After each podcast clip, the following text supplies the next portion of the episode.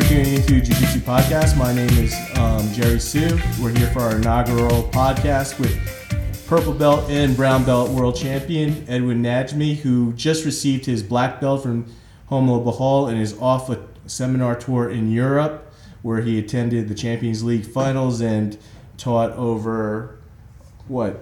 How six, many seven, six, seven seminars, I think. so. six, seven seminars to sold out crowds, and is the master of the flying triangle. Um, Edwin, just wanted to start off with the very beginning. Um, when I've read that you started jujitsu after your cousin beat you up. How old were you, and how bad was he beating you up? uh, I was actually uh, 16 years old. Uh, he wasn't like beating me up like seriously, just like a joke. But you know, like you always want one of those like wrestling battles. Mhm. Um, you know, like it was like on my like grandma's living room floor or something like that. So just as a joke, but yeah, it's kind of like having an older brother. You know, like he like wrestles you, you beats you up, so you want to get back at him. So it wasn't like a serious like you know beat up. Like he didn't give me black eyes or anything, but like he choked me out a couple times, gave me a couple kimuras. So. Was he trained in jiu-jitsu or judo? Uh, yeah, yeah, yeah, exactly. Yeah, he was training. So right after that, it was bad enough where you just didn't want to take it anymore. That you said, "I want to train jujitsu" or "I want to learn this." Uh, was there more to it Uh, uh, it was like yeah, it wasn't, but it wasn't like I was getting bullied or anything. I just like I just thought it was cool, you know, that he could like put me in a kimura and like yeah, I don't know, make make my shoulder hurt or like choke me out, like. Mm-hmm. So I just wanted to learn it, you know. So it's kind of like older brother. So like everything he did, I wanted to do do like him. So Mm-hmm. and at the time, like UFC was like getting big and everything. So yeah, that's pretty much it. I, I basically started jiu-jitsu to fight MMA. You know, I didn't have any goal like like, you know, like I, I wanted to learn like something. I, I didn't know what it was. So like, and, and even when I started jiu-jitsu, I always even when I liked jiu-jitsu, my goal was always to fight MMA until I was probably like a purple belt. So So you, your intention going in was to eventually be in the UFC. yeah, for sure. Big stage. Yeah, I, I don't think like maybe like ninety percent of like jiu-jitsu athletes like their goal in the beginning is for sure to fight MMA. You know, like you don't know like the benefits of jiu-jitsu, like how fun it is. Like you just see like people fighting on, on TV and you want to be like them. So I feel like and then like the goal changes. Like same, same thing with Romulo. That was like his story as well. So Yeah, because you train under Romulo Barral, who's had a handful of MMA fights and is undefeated. You also have a former training partner and friend, Benil Dariush, who's now burning it up in the UFC lightweight division. Has had a great deal of success in a mm-hmm. relative short period of time. Is it still a goal to eventually move into MMA, where are you content with winning Jiu-Jitsu World Championships and being a professional Jiu-Jitsu competitor and instructor? um, I'm content with it. Yeah, I mean like I don't want to say like never, but you never know. But like right now, my Mhm. goal is to be like for whatever I accomplish, it's like nothing for what I want to accomplish. Like I want to be a black belt champion. I want to be like the best ever in my weight class. And I want to make a statement. like, You know, I just want, want to put my mark in jiu-jitsu first. And if that happens and I have time, then you never know. But like everything my life right now is focused on jiu-jitsu. And right now, you're only 22 years old. There's plenty of time for that. Um, we've mentioned, or Garry Tonon's mentioned that eventually he's going to move into MMA. He's only 23 or 24 years Mhm. old, and with the grappling, um, that's a huge head start. You, you look at your your former training partner again, Benil Dariush, what he just did to Jim Miller in New Jersey at the Beast. UFC, I believe, in April. It, grappling and jiu-jitsu is still one of the key components of mixed martial arts. Have you trained in any striking, as you said you'd want to dabble or eventually move on to MMA? Uh, yeah, actually, like my first two years of jiu-jitsu at Romulo's, we used to have like a Muay Thai coach. So we used to, Mhm. I used to do Muay Thai every day actually after jiu-jitsu. So like I wouldn't say I have like amazing striking, but uh, you know like I know some basics, Mhm. but I haven't done it in a long time, so maybe I can go back to it. But yeah, I don't know. I'm not even thinking about that right now. But yeah, of course, if I ever wanted to make that transition, I would for sure talk to Benny, and I know he's at like amazing camp with like Rafael dos Anjos, all those guys that with Rafael Cordeiro, Kings MMA. So like Mhm. I don't think it'd be you know like hard, but I'm not, I'm not thinking about it right now. But you never know, you know. Like, and Benny is like whatever he's accomplished so far, he des- des- deserves it all. You know, he's a hard worker. You know, and, like someone I really look up to, like besides Romulo. So it's like one of the people I look up to. Like he's like dedicated to himself. Like he's a true champion. So hmm Yeah. Yeah, and out grappling Jim Miller is not an easy task. Jim Miller, known for one of the best uh, grappling and jiu-jitsu for MMA, and Benil uh, controlled him from various positions throughout the match and had him in trouble defending any of Miller's attacks. Um, So if he he's pretty much set the blueprint for you if you do want to advance because um, you're already training with him at Church Boys, you train with him at Romulo Barral's, mm-hmm. And then he could likely introduce you to striking and other MMA coaches. The, the world's your oyster. Yeah, for, for sure. For, for all, sure. all, intents and purposes. Um, and you definitely have a bright future, whichever path you choose to go down. Um, but just wanted to back up again to the point where your cousin was roughing you up. Were you always a lifelong athlete? Did you play sports growing up, and were did you consider yourself an athlete? Were gifted in sports before you started training at Romulo's? Uh, yeah, definitely. Like I always like was an athlete, and I didn't really mm-hmm. care about school to be honest. You know, like I wanted to be like a you know soccer player like when I was younger, and yeah, I never wanted to be like the same as everyone. I guess I, I want to be different. You know, I don't know if like athlete was like that mm-hmm. being different, but I always wanted to do something different than everybody else. So I guess I found that you know in jiu-jitsu. Mm-hmm. But yeah, I was de- I was always an athlete for sure. Yeah. And when you started training in jiu-jitsu, when did you realize you'd be good at it? Um, was it right off the bat where you were picking things up, or was there a point where I think a lot of white belts and uh, beginners ha- where they struggle, um, they don't really understand the concepts. Where did you pick things up relatively quickly? Um, I'm not sure to be honest, but uh, I think I picked up things pretty quickly. You know, everyone always told me I had talent, they used to call me the, the young assassin.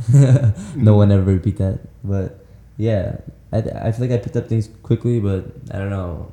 I don't think until like my second year purple belt, I, I was I was I was like average always, but I think until my second year purple belt was like when things started to click, you know, and I like really took everything to the next level. That's surprising that you're saying you're average because um, before we went on air, you were saying that you finished second at Worlds um, as both white belt and blue belt, which most people would consider a lifelong accomplishment just placing at any belt level at worlds and you just consider that average yeah yeah yeah i, I just think that's like the mentality i've been like brought up with like mm-hmm. from Romulo and everybody like no, nobody remembers second place unfortunately like mm-hmm. the goal is to be first and second place is the first loser so mm-hmm.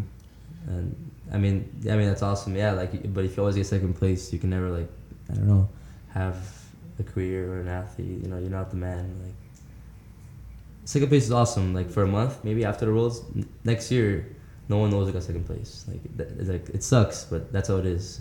It's like you always have to be at the top. So I feel like that's when everything clicked, and I was never like I would never be happy with second place. Like, so yeah, my goal is always be first, no matter what. Mm-hmm. Uh, going back to your early days, how did your competition career start? Were you winning right off the bat, or was there a learning curve to understanding competition, learning how to win? And um, where were you successful right off the bat? Uh, I was pretty successful off the bat. I just feel like it took me a while to like learn the rules. I just wanted to submit people, so it was pretty much like submit the guy or lose. So, yeah, I mean, I did pretty good. I wiped out like a second at the worlds, blue belt second at the worlds. I won the Pan Ams at blue belt a couple times, like two times. So like, yeah, I was okay. I, was yeah. Again, I was like average. I was never like special, you know, like ahead of the crop. I don't know. It is, it is high standards, you know. Like I come from, a, you know, my professor's a ten-time world champion, five-time black world champion. So it's like, my goal is always to beat him. You know, I want mm-hmm. I want to match what, what he won. So that's my mm-hmm. goal. Did you do Abu Dhabi trials this year? Uh, yeah, I won. Yeah. Oh, are you head go doing Abu Dhabi? oh no, that was actually Abu Dhabi Pro. Yeah, yeah. I, I didn't do the ADCC trials because mm-hmm. they were the same day as the Copa Podio, unfortunately. So uh, I don't know. I'm not, I'm not too bummed about it, but well, you're 22. You have plenty of years yeah. ahead of you. I mean, if I get the invite, for sure, I'll be ready. You know, everyone's training, you know, for ADCC at my gym, but uh, I'm not too bummed about it. I have time. I have some friends in the same weight class, so it'd be weird to fight them. But but is there um, you Romulo is training for ADCCs.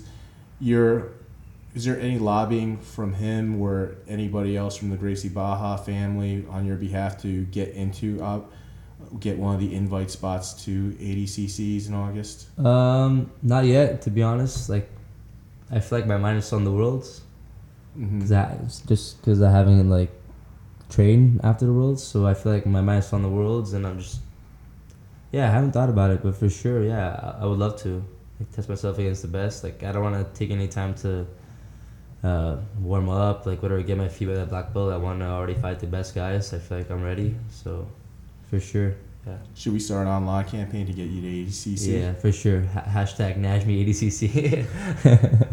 Yeah, the owner of Jiu Jitsu Times, Kit Canaria, is sitting right by here. That's your job, Kit. To get Edwin to not only to win EBI, but also to get him to ADCC. Free trip to Sao Paulo. yeah.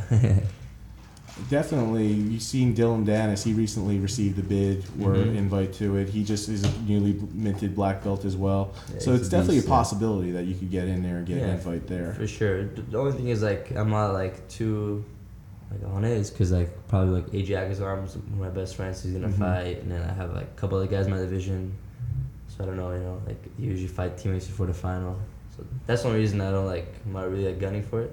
Mhm. But I mean, if it happens, it happens for sure. Yeah. Back to AJ. How close friends are you guys? I'm pretty good friends with him. Yeah.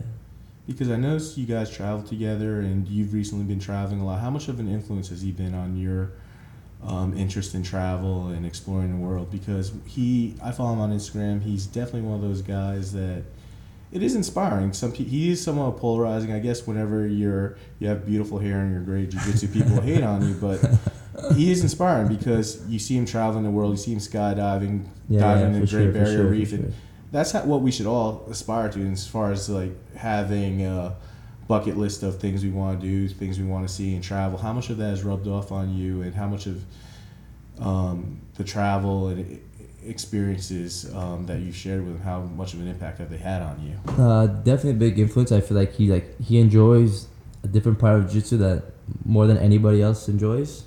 So if like home like Romulo is is an example. Like he just enjoys competing, you know, winning tournaments. But I feel like AJ enjoys traveling.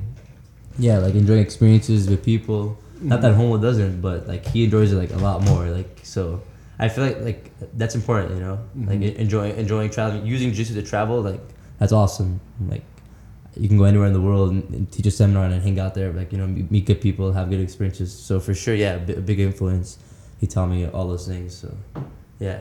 because you just uh, got off your tour very successful tour in europe of Uh huh. six seven seminars Mhm. You've got to experience the cultures i saw you at the champions league finals Yeah, yeah.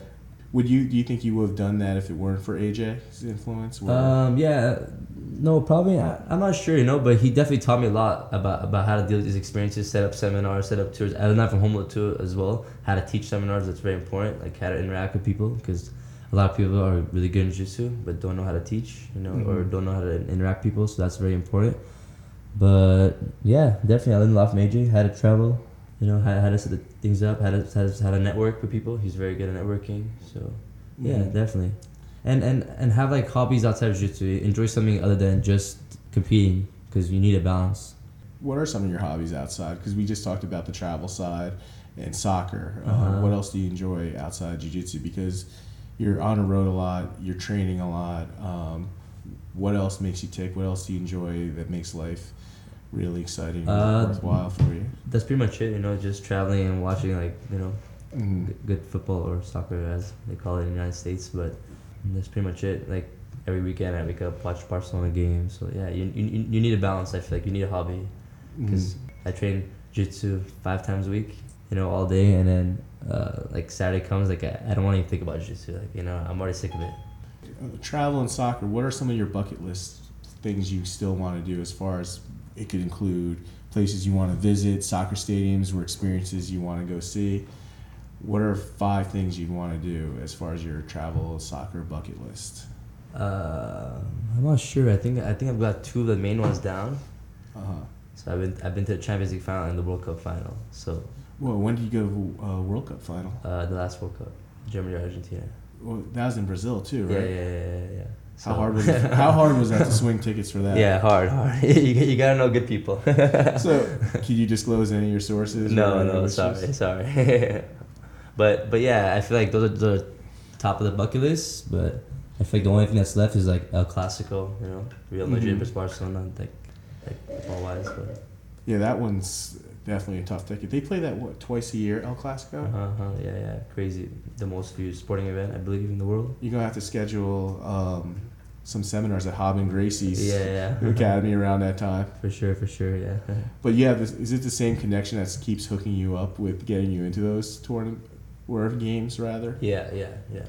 So you got a source no matter what. You just, you just got the plane ticket and you need to schedule the seminar Hobbin Gracie's It's in okay, yeah. Barcelona. Sure. Actually, I went with my friend Sergio Calderon's in Barcelona, but yeah. You, Oh, my you- bad. It's okay. Yeah, Sergio Calderon, really, really, really cool guy. Yeah, I got him for a couple days in Barcelona. Nice guy, good academy. He's actually like one of the top guys, like in Spain, coming out of Spain, one of the top black belts. So hopefully he'll be on Copa Podio, next Copa Podio for the USA Challenge. So I I think it'd be cool hmm for him to have that opportunity. So besides the three soccer events, so I asked you for five. Are there two sites you want to see in the world besides Uh, the not three re- soccer not ones? really. Just anywhere that jiu-jitsu takes me, honestly. Where, anywhere that AJ suggests? Sure, yeah, that too. Yeah, uh, it's not even about like the places I visit; it's about the people I meet, you know, and the experiences I have with them. So I feel like that's the most important. 'Cause, like jiu-jitsu's full of like cool people, you know, like you can go anywhere in the world and you can be like good people and have fun with them. Mhm. Like, Five years ago, I wouldn't think I'd be. Yeah, some places are you know like you're gonna have fun, you know. So what- you know like like famous places, but like like some some of the places I visited on my trip, like I had no I had no idea like they even existed like five years ago. Like, I, I'm not like big on geography and stuff, so let's just say like you know like uh, south of Poland. You know, I, I don't know what to expect, and then I went there like man, like amazing people, like great you know great great time there, hung out with them, like awesome experience. Like I didn't know what to expect, but I had a great time. You know, so in to now I haven't had like a bad experience with jiu-jitsu yet, so I don't know if it'll come, but you know, so far everyone at Manjutsu is like, you know, very awesome, welcoming, treating me like family. So any, anywhere I go in the world, I have a blast. So I think that's the most important. And whatever the, the cool places will come, of course. How's the food there that you Poland? experienced in, in Poland and also you were in Spain as well? It was awesome. It was amazing. Yeah. What was the best dishes you had in Poland? Because I grew up on pierogies. Because I grew up in New Jersey, where Okay. around a lot of Polish families, and pierogies was always my go-to in kielbasa. Yeah. What, what were your go-to dishes in Poland? Um, I'm not even sure. I, I just told people to order for me, to be honest. That's the best way to do it. If you ever travel and you were someone from there, which is, by the way, is completely different if you travel somewhere by yourself and with someone like from that from that town. So yeah, if you travel somewhere and, and they're from there, you tell them to get what they get, you know, just just make it too. So, Mm-hmm. but yeah, like, the thing that stuck out to me for, was for sure the tapas in Barcelona. They were awesome, What do you think of the architecture in Barcelona? Really cool. The Gaudi, I think. Yeah, I think his name is Gil. I think Gil, Gil, oh yeah, yeah, Park Güell. Yeah, there you Yeah. go, there you go. Yeah, yeah. he designed most of the cathedrals and buildings. There. Amazing, amazing. Yeah, yeah. Definitely, I was like, wow. Like, it was one, one of the coolest places I've been to in the world. Like maybe like top five, like architecture wise. You know, things I've seen. It was like amazing. Like supposedly everything he did by hand and stuff. Like I guess that's what I heard. I don't know if that's true, but it was like it was crazy. Big line to get in. Like yeah, it was definitely unique. So after your seminars, the seminars take a few hours. Uh-huh. Were you just free to roam the city Um, and experience it? Where were you spending time with other jiu-jitsu instructors or jiu-jitsu people primarily? Yeah, pretty much. I was just staying with people like I was teaching seminar at, so I, you know I had a chance to meet them, their maybe their families, you know, just had a good time with them. So yeah, I had a great time. Maybe see the city a little bit. Mm-hmm. Unfortunately, like I had a lot of seminars lined up and like I had like what, six or seven in ten days, so I didn't have that much time to experience everything I wanted to. How did you line up all these seminars? Because lining up a tour of um, seven seminars, it's pretty difficult to pull Uh-huh. off. Uh, especially while you were also traveling to Abu Dhabi, traveling to Brazil, prepping Yeah. for Worlds. How did you coordinate this in, tour and also get your other travel and planning as far as seeing the Champions League finals? And how do you coordinate all that? Uh, it was tough. I got I got advice from Romulo because Mhm. he did that. He did that every year. I think last year he taught like ridiculous amount of seminars. AJ too. So it was really tough to be honest. Like uh, I had connections from you know all these people, but it was hard putting together. Like I had to like. like maybe maybe I even need a manager. I don't know. I was like a one manager, but even like up until like the worlds, it was kind of stressful because even like until like the worlds day on Saturday, like Friday night, I was like still planning my trip because I didn't want to plan anything after. I knew it was gonna be managed after the worlds. So yeah, it was it was tough, but it's. I feel like that was my that was my first one, so now now I know what to do. But yeah, the first one it, it, it was tough. Mm-hmm. it was a lot of like time, like planning everything, because you can't mess anything up. I actually got like like screwed over for one of my seminars over there. I my flight got canceled and I missed it in Alicante, Spain. So I'm sorry again, guys. I'll be there soon. But yeah, like that's one thing I'll, I would give advice to anybody, I guess, or like take account to in the future is that like have a day in between every seminar, because if one flight gets messed up, your whole schedule gets messed up. That, that's what happened. I had to Mhm. skip like I had to skip one seminar because of a canceled flight, just because I had like back to back to back to back to back. But Mhm. yeah, that's ju- just like the only thing I think I messed up on. But everything else, I, I, I feel like I planned it pretty good, and I had a great time. How many, how many, was it just a number of phone calls to multiple schools, or was it a case where every school you called said, yeah, we want Edwin to come in for a Um, seminar? I actually didn't contact anybody. Yeah, I just put it on Facebook. Put, I, I was planning just to go to the bars. I was just planning on going to the Champions League final in Berlin, just for vacation. Like I, I didn't like really think about seminars. I just put it on Facebook. I was like, hey guys, yeah, I'm gonna be in the area, and then yeah, turned out good. wow. You, so Romulo, AJ, you didn't need any connections. You were just getting contacted by schools to run seminars. Yeah, I mean, like- like some of them- posts? Yes, I mean like some of them like that contacted me have like hosted Romulo AJ before, so of course that helped. They, they had like good words about me, but yeah, that's it. So when you go into these seminars, how much time do you need to plan the curriculum for the seminars? I'm sure there's people that want to see the flying triangle Uh huh. Yeah, and course. some of your footlocks. of course. Yeah. Um, how much consideration and time did you put into to plan the curriculum? Did you consult with Romulo or um, other Uh, AJ or other people that Yeah. are close to you on what to what the content should be and how it should flow? Uh, yeah, for sure. Like, uh, Romulo's like taught me how to teach seminar. Like, I've been over this with him like multiple times. It's it's very important to learn how to teach a seminar. Like, I can't explain it. Like, if you teach a seminar and you don't if you don't have a plan, if you don't have like a system, if you're just gonna teach like five different techniques, uh, like random techniques, it's not gonna work. And some people do that. You know, like I've seen like high level black belts. Mm. You just you can't do that. You know, you have to have like a bam, bam, bam. Everything links together. You know, it makes sense. Cause I've been to seminars before. Like personally, when I was a white belt and blue belt, the guys were like amazing, but I don't, I don't remember anything.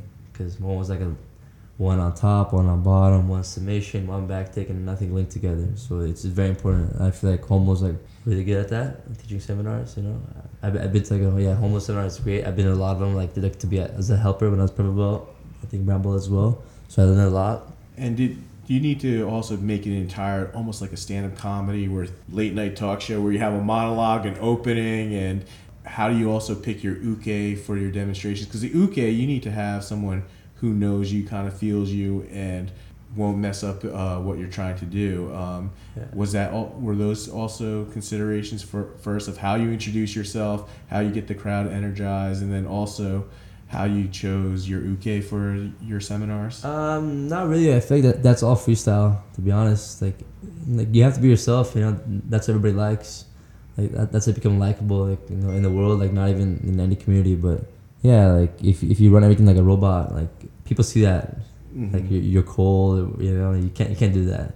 Of course, you have a plan, but it's freestyle. You know, like whatever you feel. But you know, of course, but it, it's hard to talk to people if you're not used to. Like I feel like my first seminar compared to my last one, I, I got so much better. I can only imagine in, in five years how much better you know I'm gonna be at speaking to people.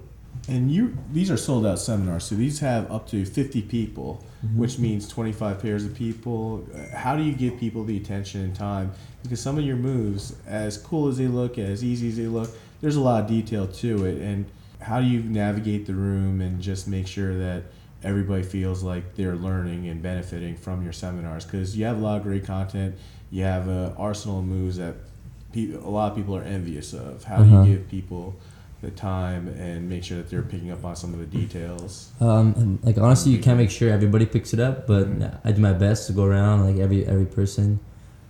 But yeah, I mean, it's really hard to make, like, especially there's a lot of people. It's really you know hard, but I, I make sure like to let everybody know they can ask questions.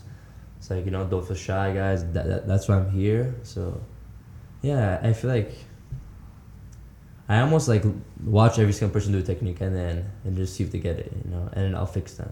So I almost make sure every, every single person gets it. I go around. Basically, you you got attention last year. You're a purple belt world champion. You have a good social media presence. You won brown belt worlds. You're newly minted black belt.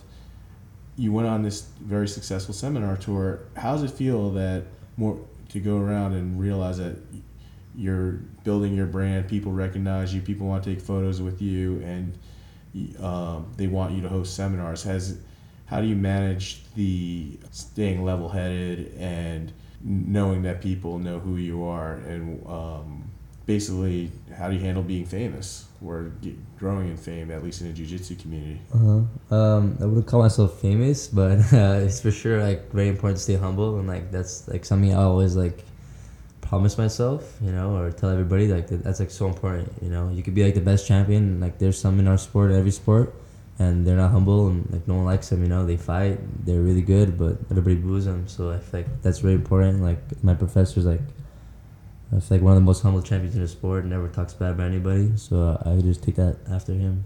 Uh, speaking of humility, this is actually a good transition.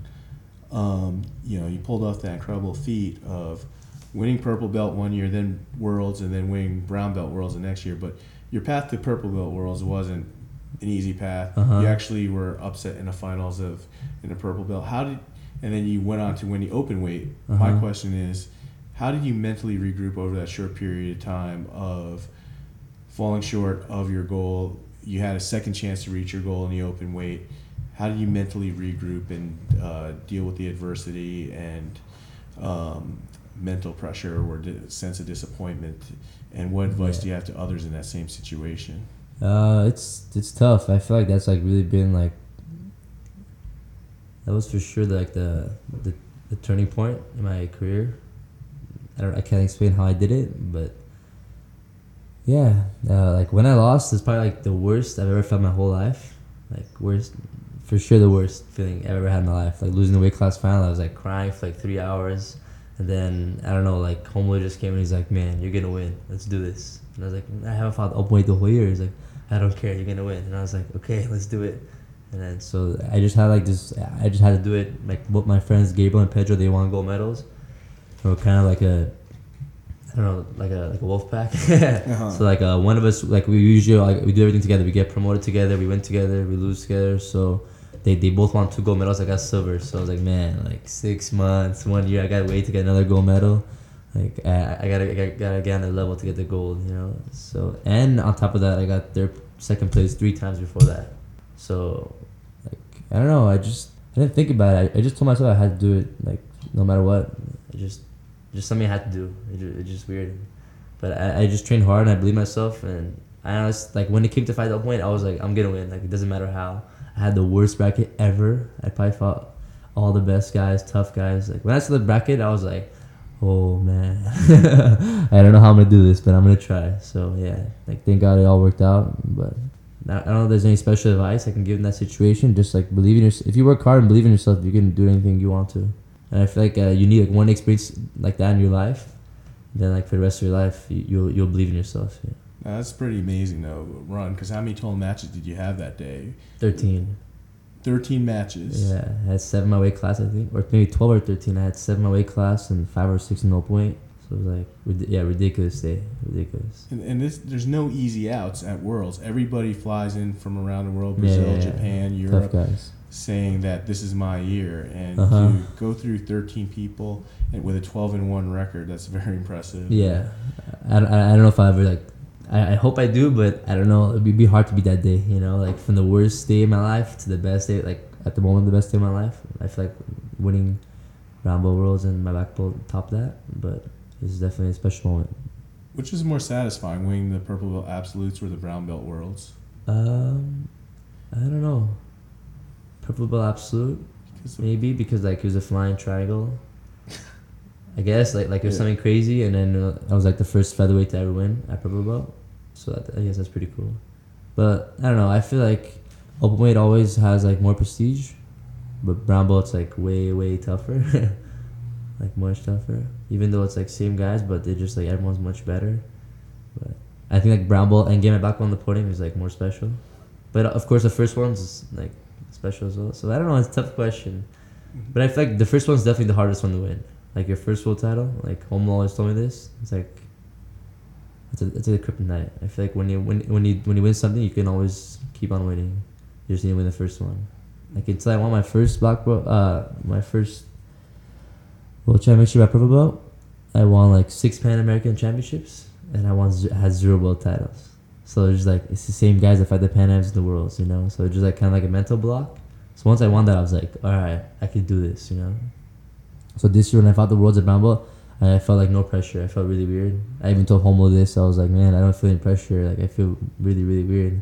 I'm either gonna do really good today or really bad. So good thing it turned out for the good. But And just want to transition. We already talked about some of your business as far as the seminars go, but you also have a very large social media presence. You have, I think, thirty thousand plus Facebook followers, Instagram followers. You have a larger following than some major black belts that have been trained for multiple years. You have more Mhm. followers than someone who is very popular like Garry Tonon. How did you build up this online following? Um, I don't know. There's no secrets. I just feel like if you're like nice, if you're a nice guy, you stay humble, you communicate everybody, you contact everybody. You know, like stay stay in. People ask you questions, you answer. You know, like like that. Just keep on networking with people, and I feel like if you have nice, if you have good jiu-jitsu, like that just like comes naturally. You know, I like there's like a lot of guys that are really good, but they they miss one of these things. You know, they're really good to win titles. They don't have they have like boring jiu-jitsu. They have slick jiu-jitsu. They're not good at like you know, net, you know, networking and marketing themselves. So, feel like if you're a nice guy, you, you post stuff, uh, updates about your life all the time. People like to see that stuff. You know, like they, they people look up to you. So, like you're you're a good role model. You know, like no no negative stuff on there, and yeah. So, do you plan out the content that you're going to post ahead of time? Do you have a No, whole no, social no. media strategy No. in order to generate likes and more? No, no, I don't. I don't. So everything's just organic, on the fly, in the sure. moment. Yeah. That's the most important. I feel like if you ever plan things in life, like things like that, uh, it's just like not from you, you know. So, you know, if you're just posting things just to get likes, like you know, it's, it's, it's just weird, you know. Like people people meet you in your life, they're just like, oh, what, you know, it's not that guy. So, And how important is social media to your sponsors? um, not just my sponsors. I feel like social media is very important. Like in today's age, like takes the athlete to a different level. So you could be the best guy if you don't have good social media. No one, no one's gonna want to sponsor you. No one's gonna want to watch you. Like, so that's very, that's very, very important. I feel like it's maybe even fifty percent. You know, of, of how good, how, how big it can be in the sport. Because you have some pretty cool sponsors: Storm Kimonos, uh, Uh-huh. Jiu Jitsu Rose Clothing, I believe. Yeah, Jiu-Jitsu, yeah. How much do they ask of you as far as social media and promoting them on social media? Or is it just all, all organic that you're going to be training in Storm Kimonos anyway, or Um, um, wearing their uh, Jiu-Jitsu Rose um, hoodies and Yeah, clothing? yeah, yeah. It's it's pretty much all organic. It just it just is like a big drop or something, you know, like a big kimono release. Then of course I have to post that. But yeah, everything else is just organic. And, and, and that's another thing about sponsors. Like you can't just have a sponsor just just to you know get money or like some free gear or anything. Like you have to really like feel the sponsor. I feel like so a lot of people they just have sponsors just just like you know gain like profit from that and, then I don't know. I feel like you can't really represent a brand like that. So like I honestly like I like wearing Storm. Like I love the gi. It's my favorite gi. You know, and Jiu-Jitsu, like I like the quality, I like the way it fits, I like designs. That's very important to me. Like that you like the brand. So like you know, I've had offers from other brands that maybe were better offers, but it doesn't matter to me. You know, so I feel like that that's very important. Many guys would kill for just one sponsor. Uh huh. How did you build your relationship with Storm, and how do you um, get other sponsors involved in, in your training and uh, supporting your jiu-jitsu competitions? I think it's important that like a lot of athletes in jiu-jitsu especially they like sell themselves short. They're like looking for any sponsor when they're like blue belt maybe white belt. So you just like let them come to you. You know, you build good relations. Like Storm, I, I knew them for like two years before I was even sponsored by them. They're sponsoring Romulo. Yeah, I just like went to lunch with them a couple times with you know with Romulo, and then they like, came by and trained. Veen and D, great people. So yeah, you just like don't force anything. It just happens. Mhm. It's it, it, it's all about like yeah. Did you ever have to write letters or uh, pitch sponsors on uh, sponsoring you? Probably when I was white belt, yeah. but that's a bad idea, you know. Why is that a bad idea? I don't know, like I feel like it's way cooler if you if you yeah, like you don't have a sponsor and then you just get a good sponsor later on. Like if you have if you have a different sponsor at white belt, blue belt, different one at purple belt, different one at brown belt, different belt, it's just like weird, you know. It's like it's like LeBron James, you know. Switching from Reebok to Nike yeah, yeah, and like the teams as well, you know. It's just like I don't know. I feel like people people appreciate that. You're part of one team. Like it's rare to find these days. I know it's like a touchy subject for some people, but you know, like part of one team, part of one sponsor too. You know?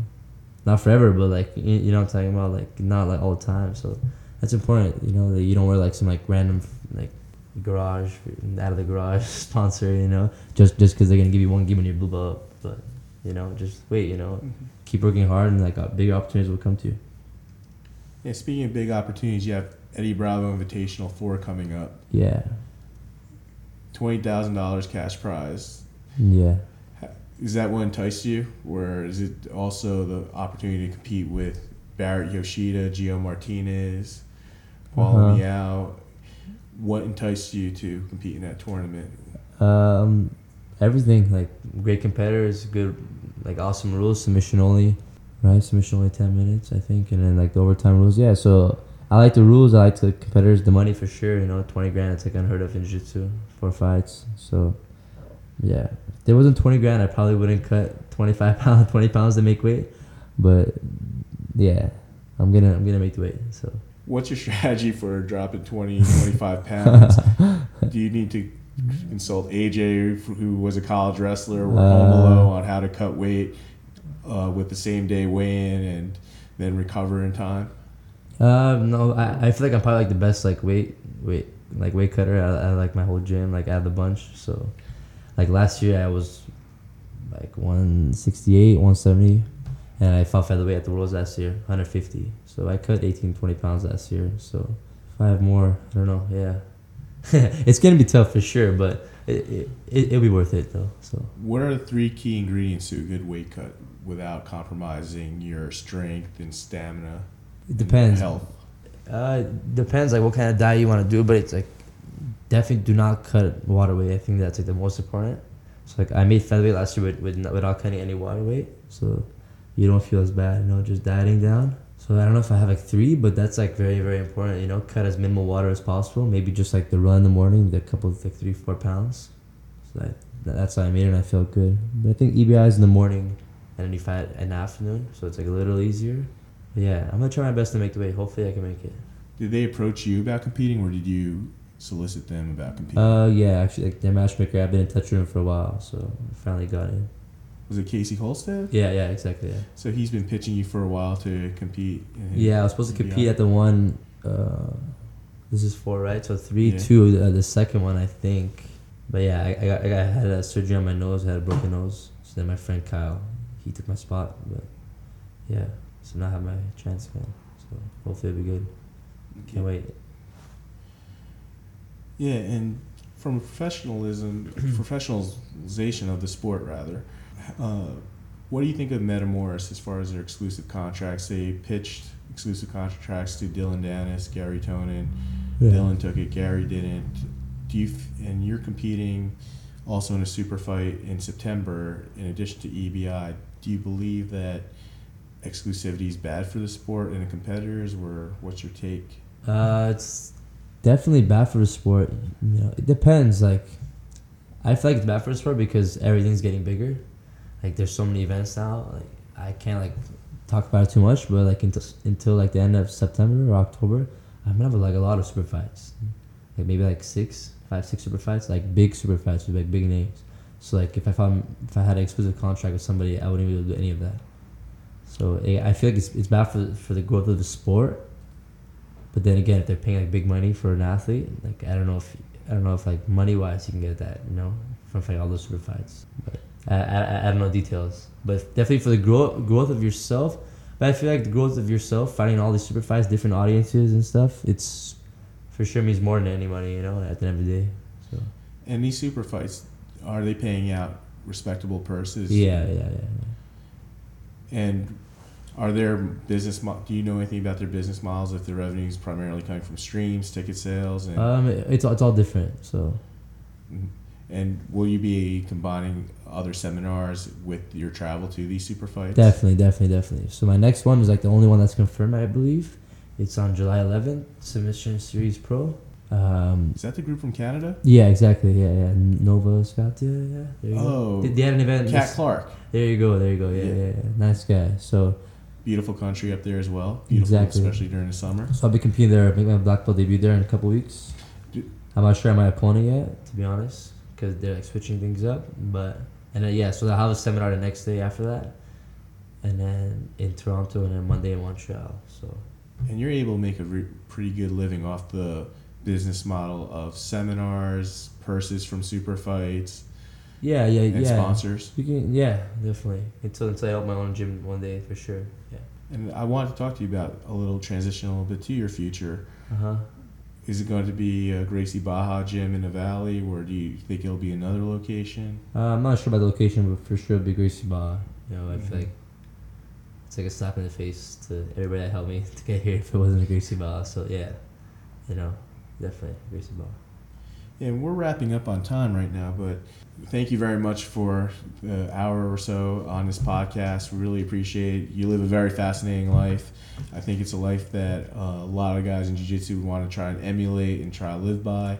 As far as your training, also being able to monetize your talents, which is very difficult to do in a very niche, growing sport. Uh, but thank you very much for your time. Good you, luck thank in getting EBI. Good luck in getting into ADCC kit. We're going to be on that, starting a campaign to get Edwin to ADCC because he deserves to be there. He's one of the most exciting fu- jiu-jitsu fighters out there on the planet, selling out seminars, competing around the world in super fights. He's the man. Thank you very much, Edwin. Appreciate it. appreciate it. Thank you guys.